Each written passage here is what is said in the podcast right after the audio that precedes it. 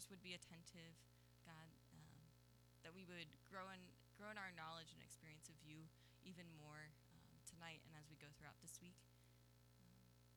God, thank you for who you are, for how you love us, and for the fact that we even get to have relationship with you.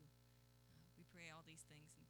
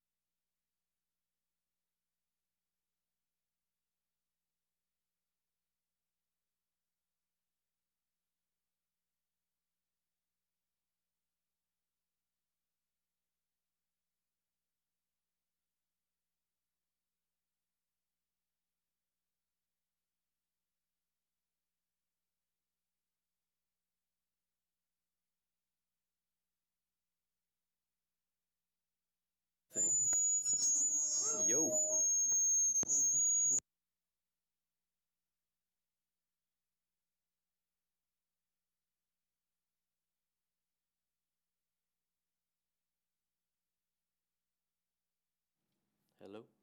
What's up? Got it. That's going to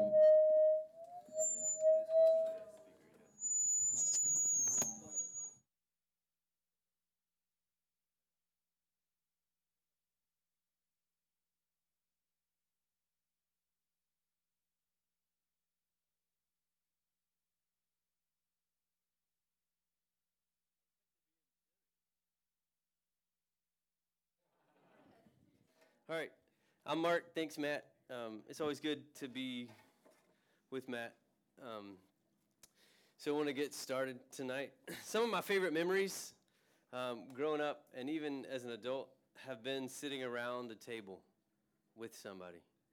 Um, I got a lot of good memories of my family. I grew up with two brothers, so three boys, um, and probably about probably about the time I was seven or eight, my parents like we had a I don't know if you I don't know if they do that anymore, but we had a house that had a like a den and then a formal living room, and nobody ever went in the living room. Like it had when I was growing up, it had like this green shag carpet and all this like weird furniture, and nobody ever went in there. So probably the time I was seven or eight, my parents decided to like make that our living room, like den area, and then turn the den into like a big dining room. It was huge, and they bought this big oak table.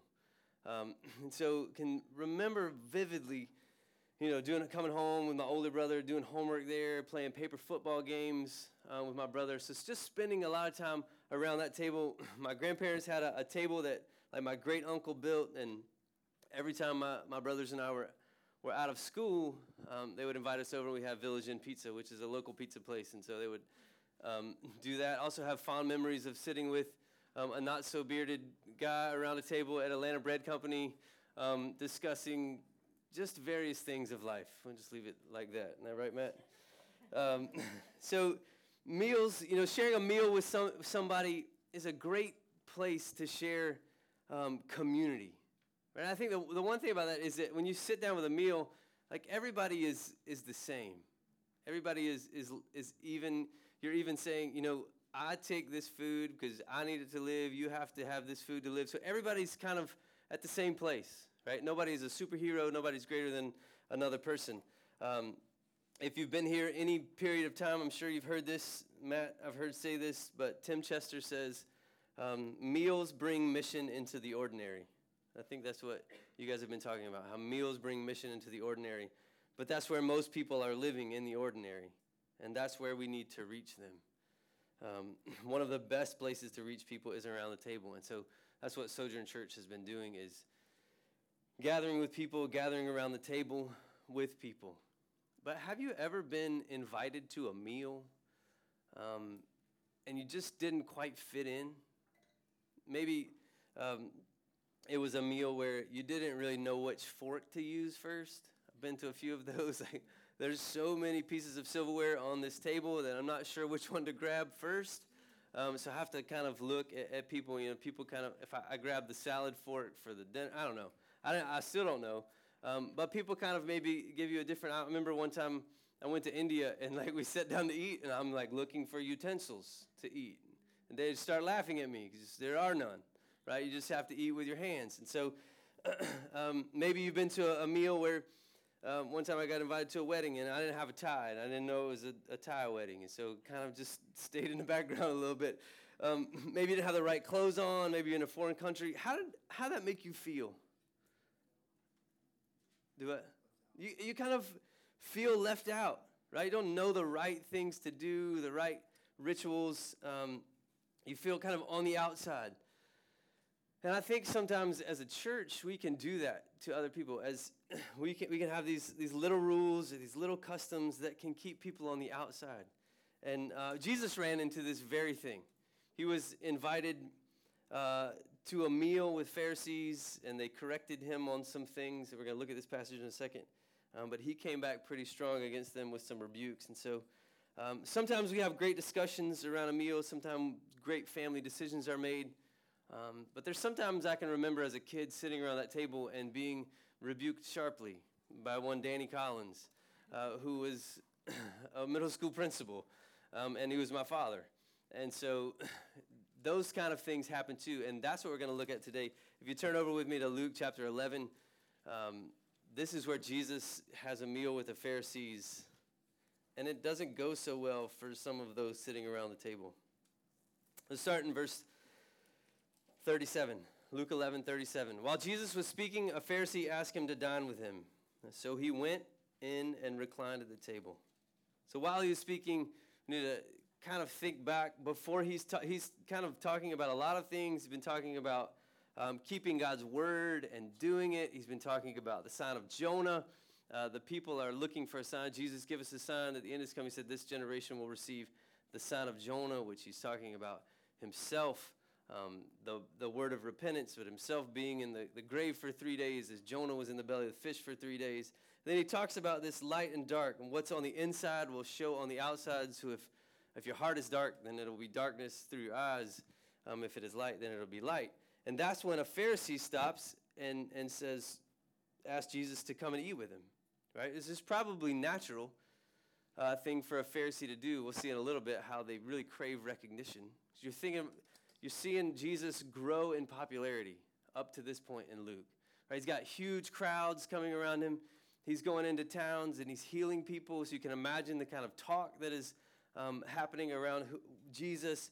Um, so the Pharisees who crave this recognition would love to have Jesus. This mo- like he's a rock star at this point. Jesus, everybody knows who Jesus is. Everybody wants to be uh, where Jesus is. Everybody wants the, him to come to their house. Um, there's already been a couple times. Um, there's two other times in Luke that Jesus goes and dines with Pharisees.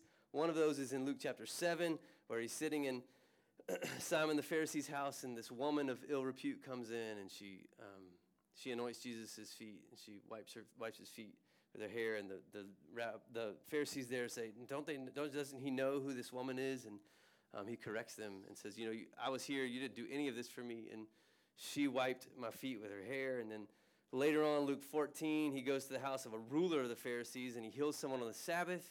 And they're saying, Don't you know that it's not good for you to heal on the Sabbath, right? You're breaking the Sabbath laws. Um, and then he condemns them for that too, right? That, that man was created, that Sabbath was created for the man, not, not man for the Sabbath, right? So you're, you're putting burdens on these people. And so these two occasions don't work out that great for the Pharisees. This one doesn't either. Okay, so he's, he's sitting there and um, we're going to see how Jesus reacts to the Pharisees and the scribes in this passage. He gives six woes. We're going to talk about what woes are in a second. Um, but what do these condemnations, and, and look at what these condemnations mean for the Pharisees and the scribes. And then as we're going through those, um, it's a good idea to maybe think about what they mean for you, right? Um, so let's read. Go on in Luke chapter 11, verse 38. the Pharisee was astonished to see that he did not first wash for, before dinner. And the Lord said to him, Now you Pharisees cleanse the outside of the cup and of the dish, but inside you're full of greed and wickedness. You fools, did not he who made the outside make the inside also? But give as alms those things that are within, and behold, everything is clean for you. So the first thing we see is that the Pharisees are, are astonished. They're kind of taken aback that Jesus doesn't wash, wash his hands. Um, now, some of you guys, how many in here maybe be germophobic? Anybody germophobic? You may you may be astonished that somebody doesn't wash their hands before a meal, right? I got little kids in my house, and sometimes they don't wash their hands before meals, and um, I try not to be astonished. Um, sometimes, but um, this is not just a hygienic cleansing. This is not just going into the bathroom before you sit down at a meal and wash your hands and be done. This was some kind of ritual um, cleansing. So, so the hands were viewed as one of the most unclean parts of the body right? Like even today, I was thinking when we went through public transportation and you're like leaning on the handrails and grabbing things, and you're you could drive yourself crazy if you think who's been here, who's touched this, right? What what have they touched and then brought here? Um, and so for the Pharisees, the hands were a point of contact with a lot of things that could be unclean. You just wouldn't know it. So in the Bible, they were given laws. The priests were given laws to cleanse their hands before they would serve in the temple, before that. So, what the Pharisees had done and the, the Jews had done is developed a kind of religious thing. So, uh, religious laws and rules on top of laws that were given to priests, and then they trickled down to all the people. Um, and so now everybody had to do this ritualistic washing in order to be clean before you ate. Now we, th- we sit here and think of that and it's like, man, that's just a lot of rigmarole. They're going through a lot of things. But for a Pharisee, to be unclean meant that you couldn't like you couldn't worship God correctly. The the study of the Torah, the study of the law was going to be unclean, so you were going to be defiled in doing that. So everything that they lived for, they would not be able to do. Okay, so when Jesus comes in, um, well, when Jesus comes in and he doesn't wash, the Pharisees just are beside themselves, beside themselves. And Jesus looks at them and says, you know, it's not the outside that makes you clean, it's the inside. Right? There's a lot of times in my house um, that we don't have enough bowls clean at the time that we need cl- clean, right? You guys ever been there? Like you want to make some ramen noodles or you want to make a bowl of cereal and um, somebody made oatmeal in the like one of the bowls before and didn't clean it out and the, the all the dishes are dirty. I see some fingers pointing over here. I guess it must be roommates or something. right? So, but, so you got to take the bowl and you got to like wash it in the sink, right? Now, it would be ridiculous if you take the bowl and you just wash the outside of it and then you put your cinnamon toast crunch, right, in, on top of the dried oatmeal or whatever, whatever was in there, right? That's ridiculous. If anything, you're going to wash what first? You're going to wash the inside, right? Because that's the part that's going to touch the cereal. That's the part, you know, the outside doesn't really matter that much. Um, and so that's what Jesus is saying, right? He says, he says, you, you wash the inside first, right? Why would you worry about the outside? The dish is, is inside, it's not clean. So he speaks out. When he speaks out against the Pharisees, he's breaking another dinner etiquette. So at this point, Jesus just doesn't care anymore, right? Doesn't care what they think anymore. Um, so he says you need to worry about the inside. If you're really worried about being clean, so what the Pharisees were doing is seeing themselves as making themselves clean by doing this ritual washing on the outside. So if you're really worried about being clean, you would be worried about the heart being clean. Right? Washing the outside does nothing to purify your heart. And that's what Jesus is more worried about. So, a better way, he gives them a better way to wash off impurity. A better way to clean out impurities um, is by turning your insides over to God. That's what he says. Right? But give his alms those things that are within, and behold, everything is clean for you. he says basically give to the poor if you want to be clean. Show your the, let this generosity come from inside of you. Right? Let the outside actions that you do, like giving, be an indication of something that's happened on the inside of you. Let it be an indication of what's pure on the inside.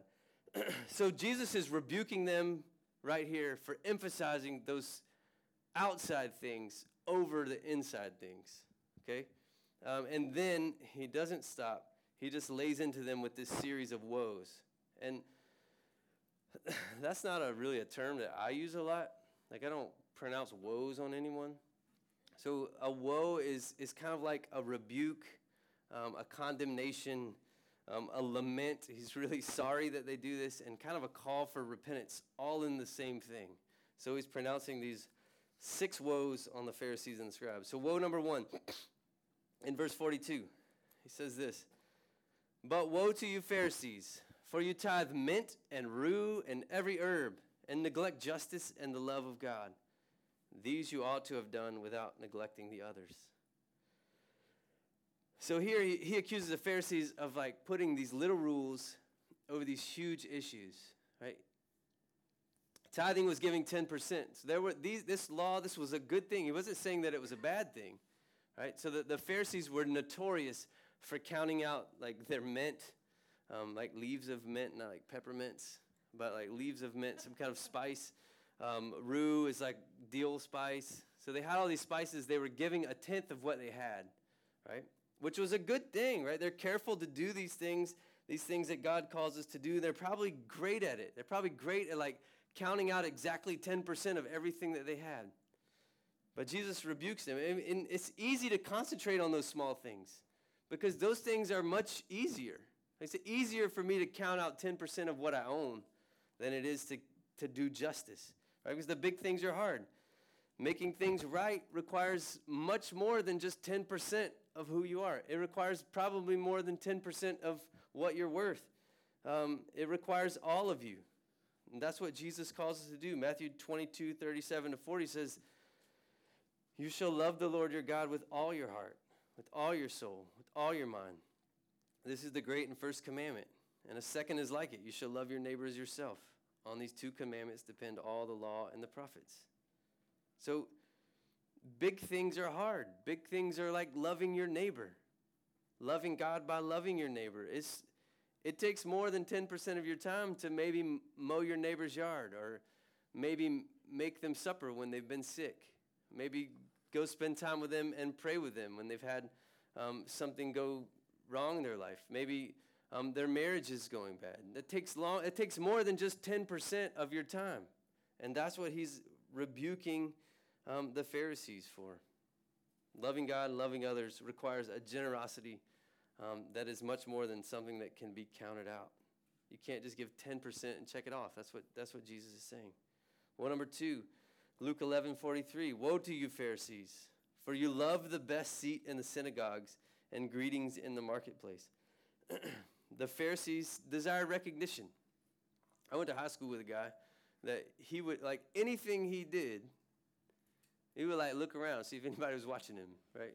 just so, I mean, just to see if people were watching, like maybe it was a good thing. Um, he would just like kind of look around and see if people were watching him. That's, that's like the image I get of these Pharisees. They're going to the synagogue just to see who's there, to see who will notice him. They're going to the marketplace, right? Strutting in, walking in, just to see who will notice him.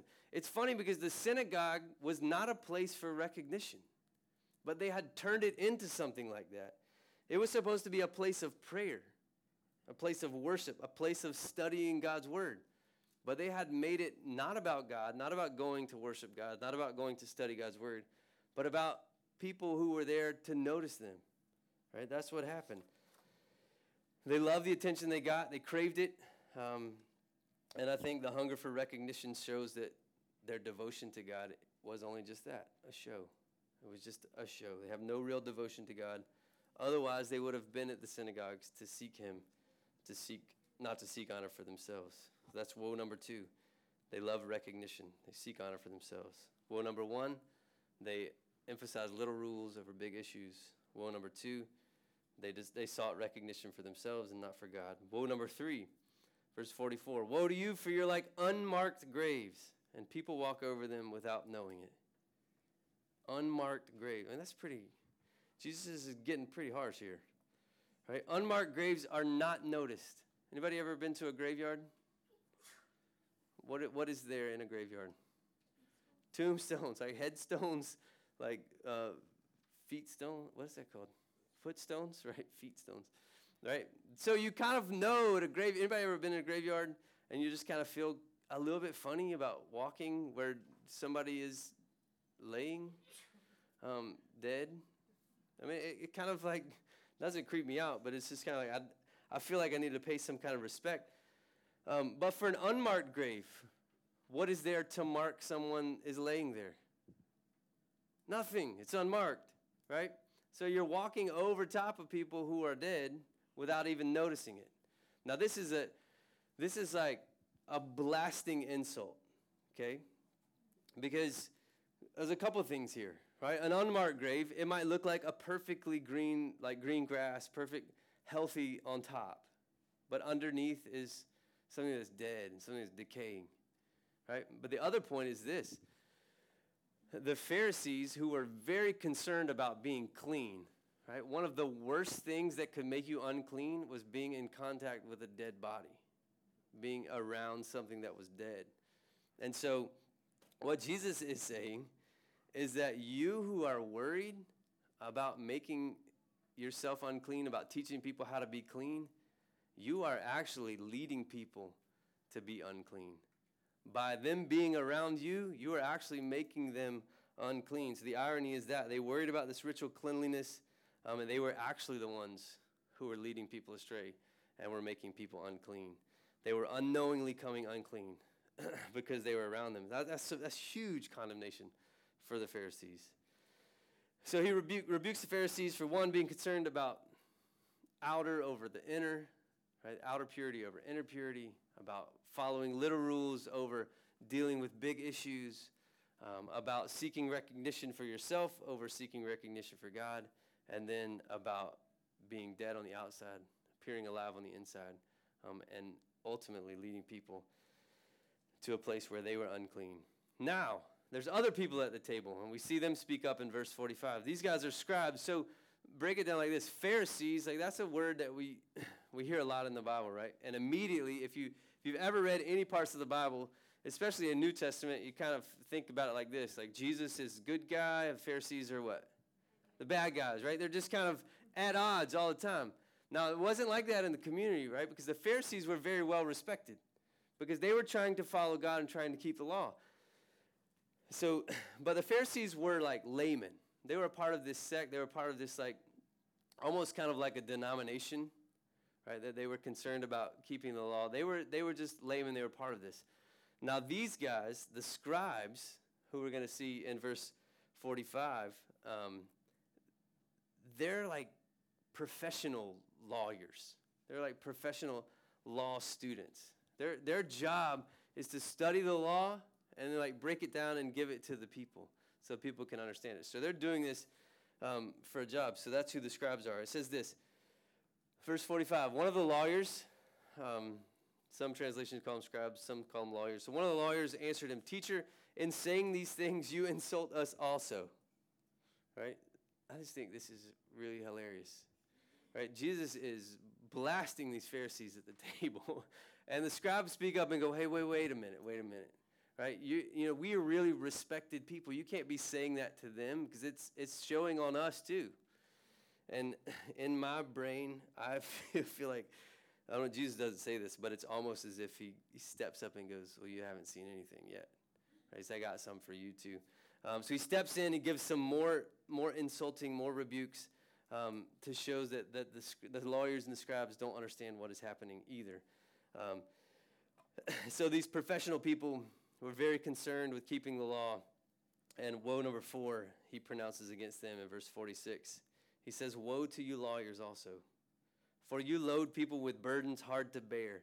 You yourselves do not touch the burdens with one of your fingers.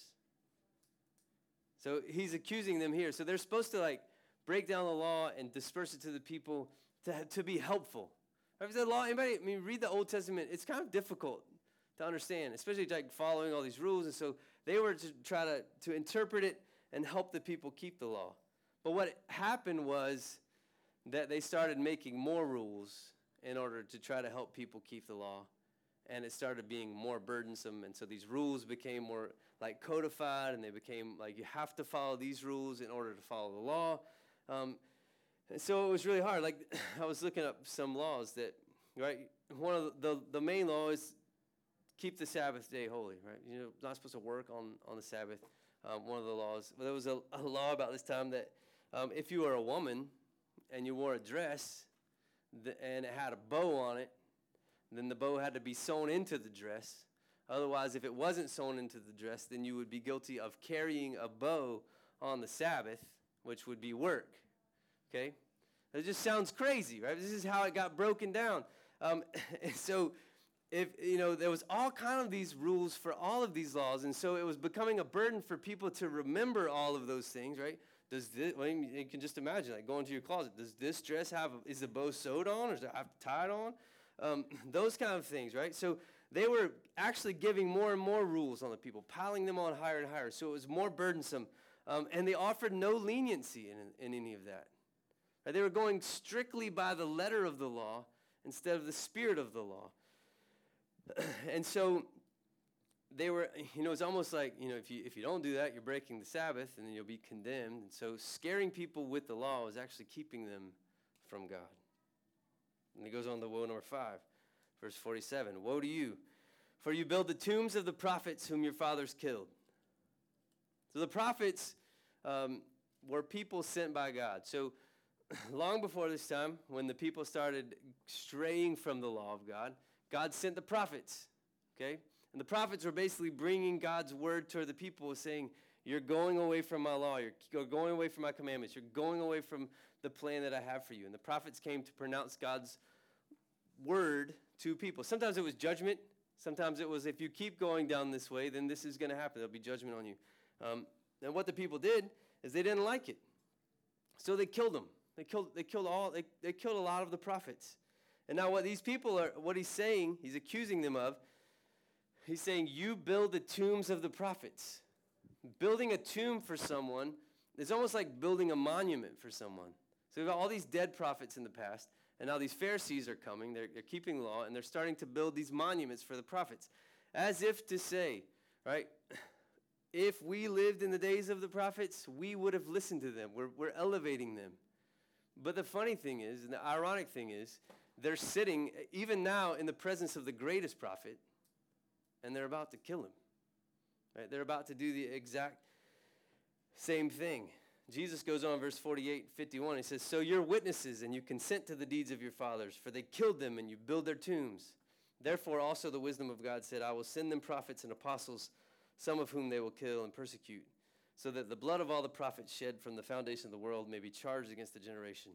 From the blood of Abel to the blood of Zechariah, who perished between the altar and the sanctuary. Yes, I tell you, it will be required of this generation. So he's basically accusing them of being responsible for the deaths of all the prophets. Abel, the first martyr in the first book of the Hebrew Bible, Genesis, all the way to Zechariah, who was in, in Chronicles, which is where the Hebrew Bible, I mean, the Hebrew um, Bible would have ended with the story of the prophets. He's saying, You guys are, are just as guilty of rebellion. And that's what it was. When their forefathers killed the prophets, they were rebelling against the Word of God. The Word of God was coming forth to them to rebuke them, to call them to repentance, and they didn't. They killed the prophets. So, in essence, they were rebelling against the Word of God. They hear God's Word and they rebel against it. Woe number six, verse 52. Woe to you, lawyers, for you've taken away the key of knowledge. You did not enter yourselves, and you hindered those who were entering. Um, in order for all of us to get in here tonight, somebody, I don't know who opened, the, who opened this room tonight. So Matt came over and unlocked. So Matt has the key to the Stamp Society, right? And let us all in. He's a, he's a good man. The key to understanding, the key to knowledge is the scripture.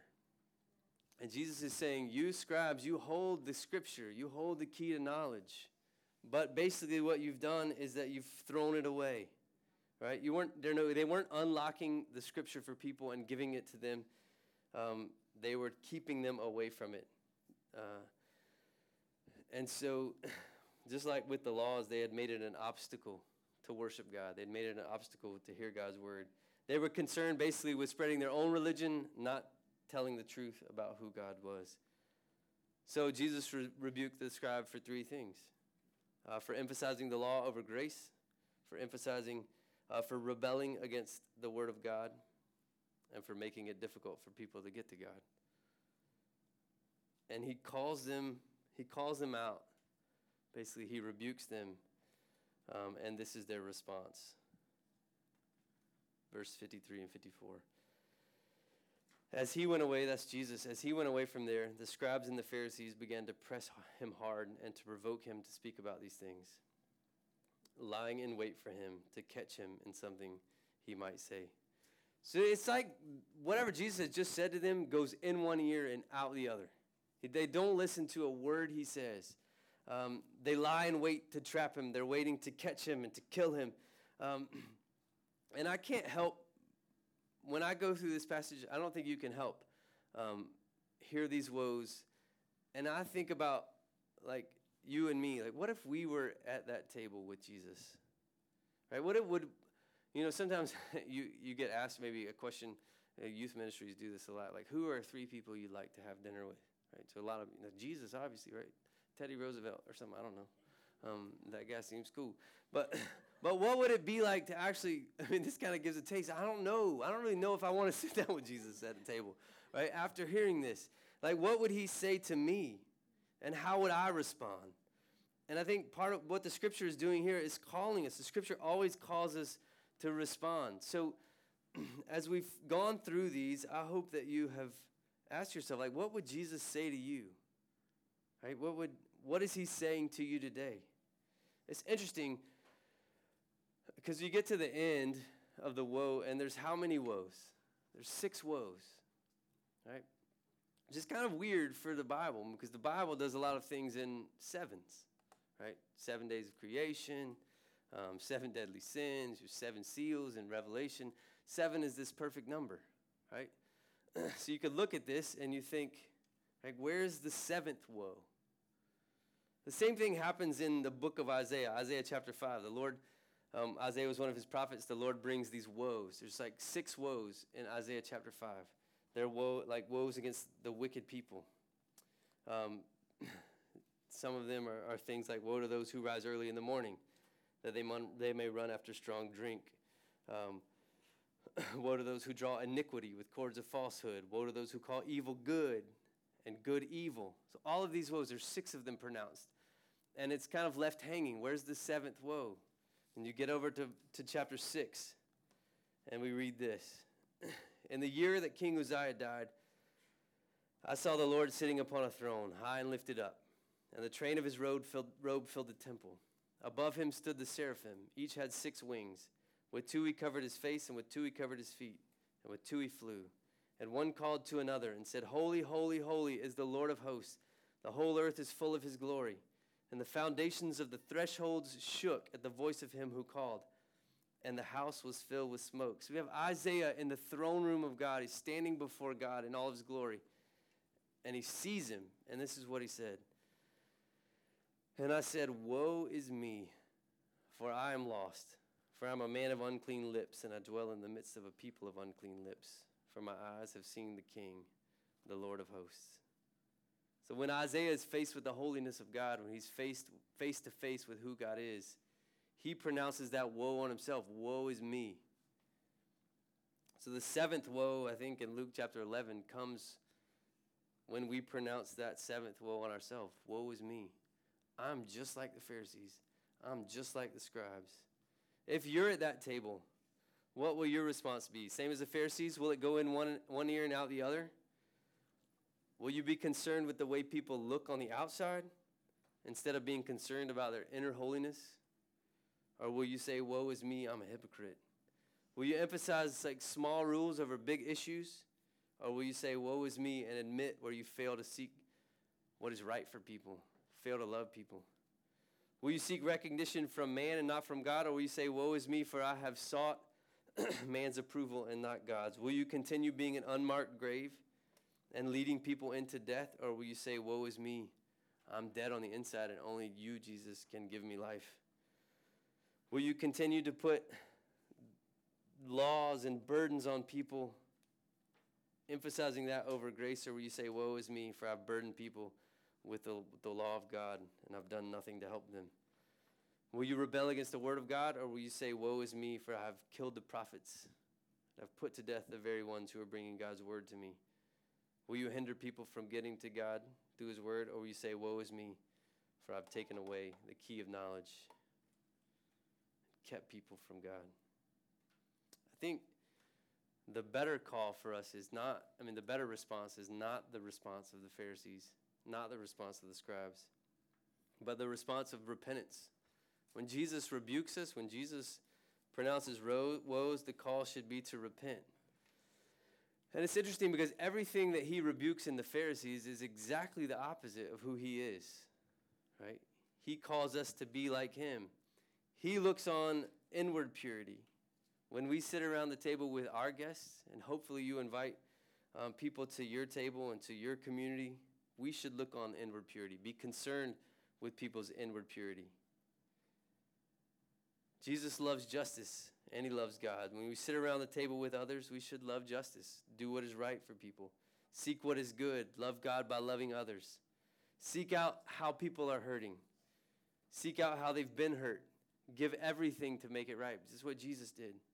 He gave everything to make it right. He calls us to do the same. Jesus never once sought out recognition from a man. He knew his identity and his recognition was from God. When we sit around the table with others, it's not to make yourself feel good. It's not to say, hey, look how many people I've had supper with. Look how many people have come over to my house. Look how many people I'm doing life with or being in community with, right? It's to point them to God, to seek recognition from God. Jesus is life. He brings life. Right? He's not an unmarked grave. When you sit around the table with people, that's what you should be doing, bringing life, um, living water, pointing them to the water of life. That's Jesus Christ the, um, the bread of life. Jesus didn't burden people with the law, he came to fulfill the law. He pours out grace freely. Jesus is God's word, right? He loves God's law. So we can sit around the table with others when you're in community with others. love God's word and point people to it. And ultimately, Jesus leads people to God, right? Away from silly rituals, but actually into the presence of God. And He's given us, if you're a follower of Him, He's given us His Holy Spirit, right? To lead us and to teach us and to point others to Him. So we all, like Christ, need to look on the inside, right? Be more concerned about someone's inner purity than someone's outward purity, right? Have compassion on them. the call today, I think, for us is to, to hear this word and to repent, right? To think about what kind of dinner host you're going to be. You're going to be like the Pharisees, right? Or you're going to be like the greatest dinner host. Revelation chapter 19 tells about the marriage supper of the Lamb. Um, when the bride of Christ, that's those who follow him, that's those who um, are believers in him, will all ultimately gather around a table with their Lord and Savior and, and eat. And it's, a, it's an amazing picture of this great community um, that Jesus has called us into. so that's the question for you today. Will you be like this great host, or will you be like these terrible hosts, these Pharisees who were really concerned with outward holiness, which leads people to death? Or will you be one who invites all kinds of people into your life, to your table, um, broken people, hurting people, um, people that are not from the same background as you, people who look different than you? Will you invite them all to the table and point them to Jesus, who can make them clean um, through his blood? Let's be life giving dinner hosts. Father, we love you. Thank you that you have that you you teach us through your word. You encourage us, but Lord, you also rebuke us. Um, Lord, I pray that you would show us where we fail. Show us where we fail to um, invite people in. Show us where we um, fail to be life giving, where we keep people away from the table because they look different, because they act different. Uh, Lord, I pray that you would help us to point people to you, Jesus, in all of our life. Um, call, call them to repentance, but point them to you um, because you are the life. You are life giving. Lord, I thank you so much for those who are gathered.